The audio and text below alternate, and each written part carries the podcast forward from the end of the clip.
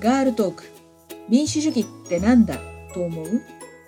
このポッドキャストはサイレントマジョリティとみなされている女性たち一人一人が社会について政治について民主主義についてどう考えているのか考えていないのかをモデレーターとのおしゃべりを通して発信していきます。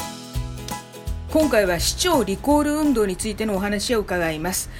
今横浜市では林市長が山下ふ頭にカジノを誘致しようとしています。このカジノに反対する市民が林市長のリコール運動を始めているんですけれども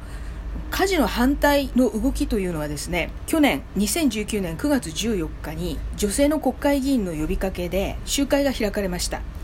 横浜にカジノはいらない女性たちを手をつなごう。この集会で沖縄でずっとカジノ反対運動を続けてこられた糸数恵子さんが講演をされました。カジノを誘致するということはどういうことなのか。沖縄でのカジノ反対運動はどのように続いているのかということをお話ししてくださいました。その糸数さんの講演はこのポッドキャストでも配信しています。この横浜にカジノはいらない女性たちを手をつなごうの集会以来ですね、えー、横浜市民の間で林市長をリコールしようという運動が始まりました。今日のゲストはふみさんです。ふみさんは実はこのポッドキャストのあの始まった頃にゲストに来ていただいた肉球神道の方なんですけれども現在はカジノを止めるために市長リコール運動に力を入れていらっしゃいます。今日はですねこのリコール運動がどんな風に始まってどんな風に発展してるのかというようなことを伺っていきたいと思います。海さんよろしくお願いいたします。よろしくお願いします。2019年9月14日に横浜にカジノはいらないの集会がありました、はい、もうホールいっぱいのもう立ち見なぐらいもう人が集まった。あの時何人ぐらい集まったんですかね？あの時どうなんでしょうね。私あの託児の方やってたんで、はい、中はほとんど見に行かなかったんですけど300とか400とか、ホールが確か250とかそんなもんだったと思うんですけど、はい、と記憶曖昧なところはあります。で300人ぐらいの人たちが集まって。もっと集まりましたか、もうかなりあの横浜市民の間で関心が高くて、はい、で、ね、横浜市のみならず、はい、もう近隣の市町村も火事の反対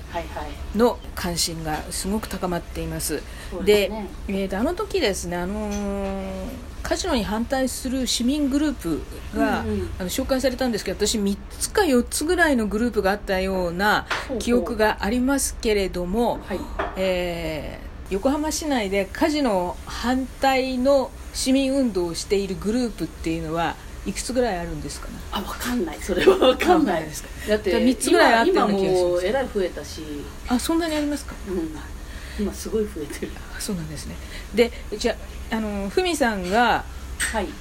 はあのどっかのグループに入ってあの活動されてるんですか？えっ、と今現在は一人から始めるリコール運動っていう、えー、ハッシュタグで活動をしているグループでやってます、そうなんですね。一人から始めるリコール運動という。そうそうそうそう。一人から始めるからあのどこにも属さない組織がないし政党とか議員さんとかのバックアップも全然ないし本当にもう一人ずつ手弁当で頑張ってます。でもその一人から始めるリコール運動の一人は何人ぐらいもなってるんですかね、はいあそれはでも受任者それとも活動してる人みたその受任者集めのあのをしている人たち路上で。路上で活動してるの何人ぐらいいるのかな？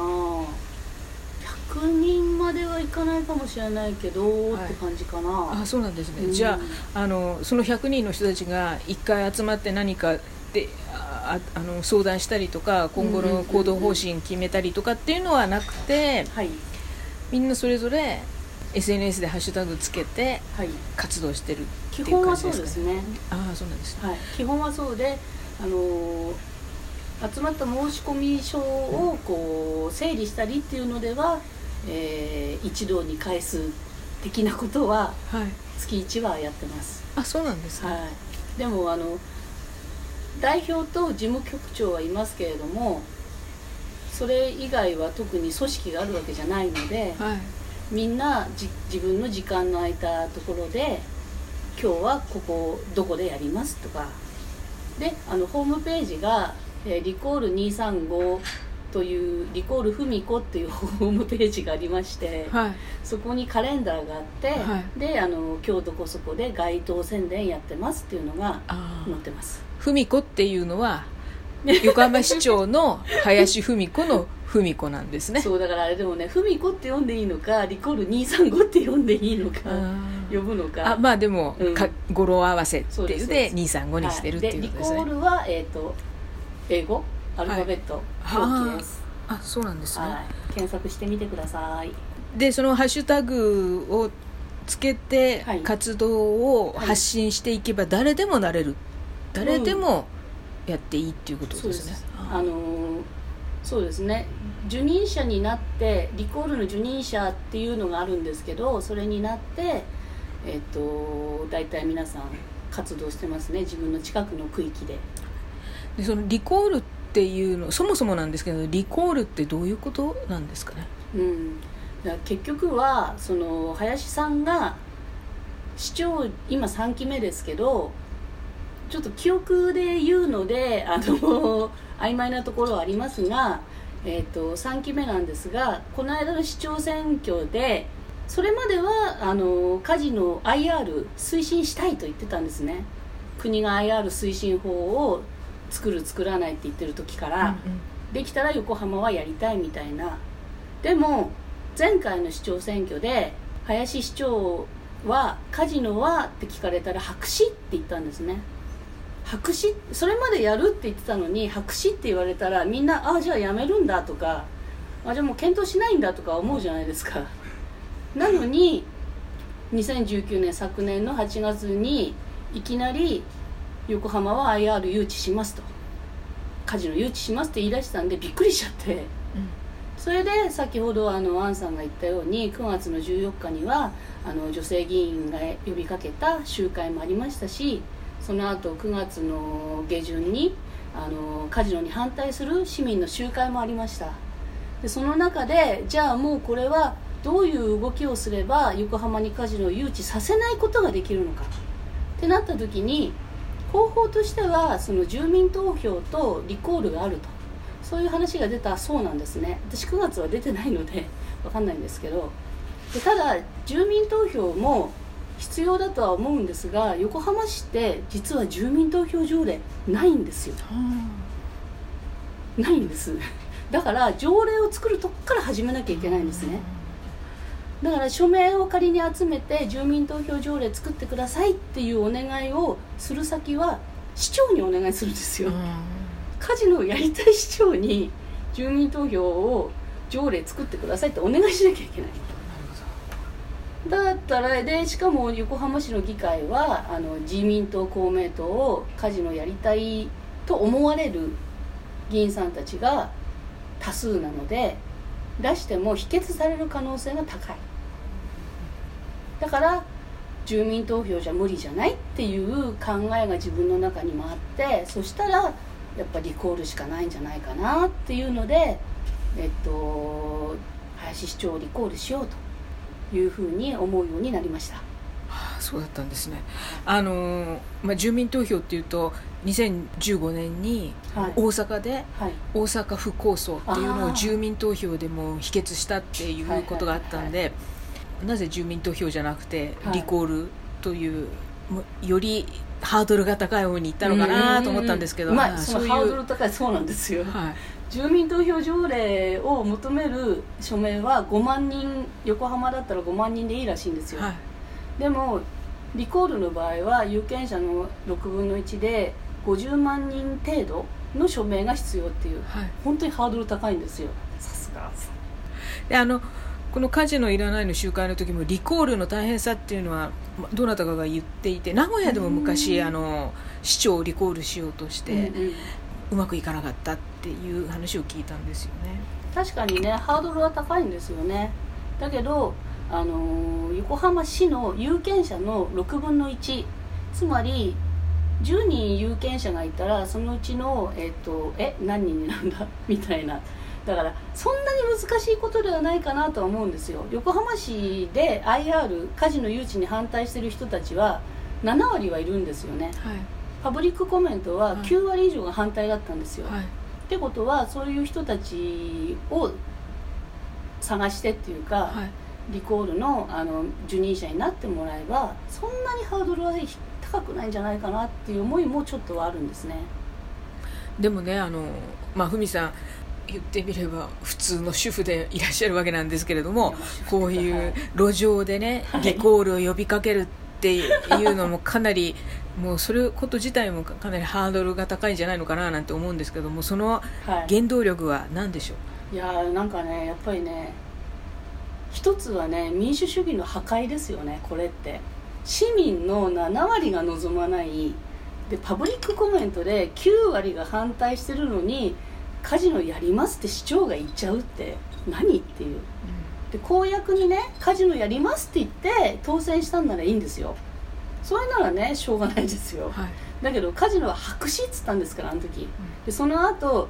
白紙って言ったじゃないですかって林市長言われて何て答えたかっていうと白紙とは言いましたが検討しないとは言ってませんっつったんですよ。もうなんかねあの安倍語じゃないけど、はい、日本語の破壊、はい、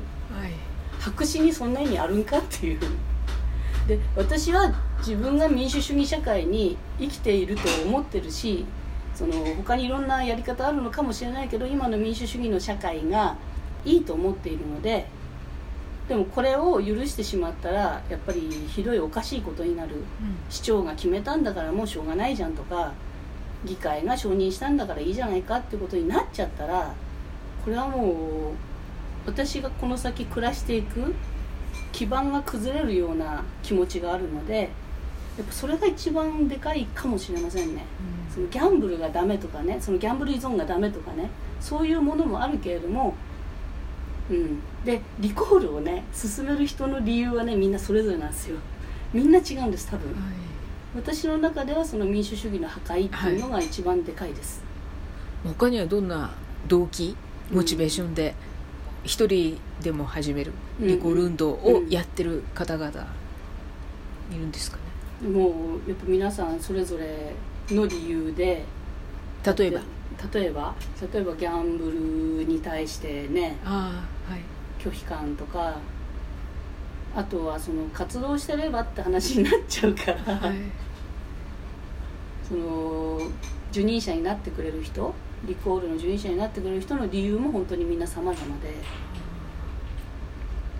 あの、まあ、今の政府が、はい、カジノ利権に まみれているので中国系のカジノ運営会社、はい。はい。はい、アメリカ系のカジノ運営会社、はい、まあ、その中国系アメリカ系での縄張り争いみたいなのもあるみたいなんですけれどもでも他にも大阪とかね、はい、北海道とかの方にもカジノ誘致っていう話もあって、はい、まあ、とりあえず今大阪や北海道の方は動きが活発じゃないんですけれどももう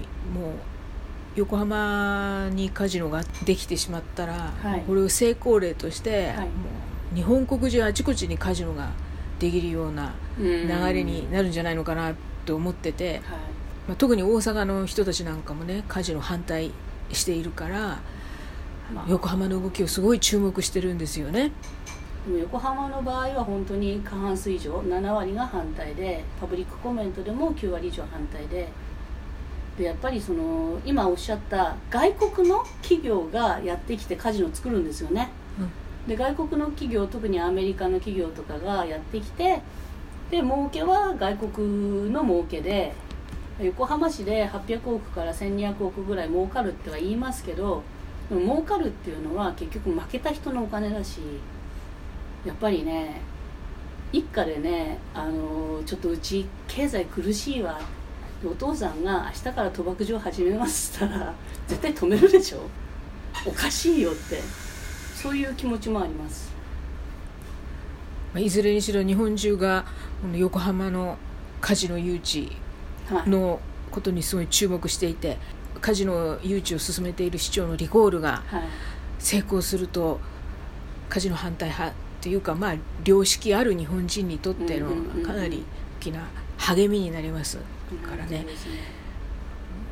頑張ってほしいと思うんですけれども、はい、でえーと、今回は一旦ここであの切らせていただいて、はい、で次の回で路上での活動をどんなことをやってるのかっていうことをお話を伺おうと思います。はい、ありがとうございました。ありがとうございます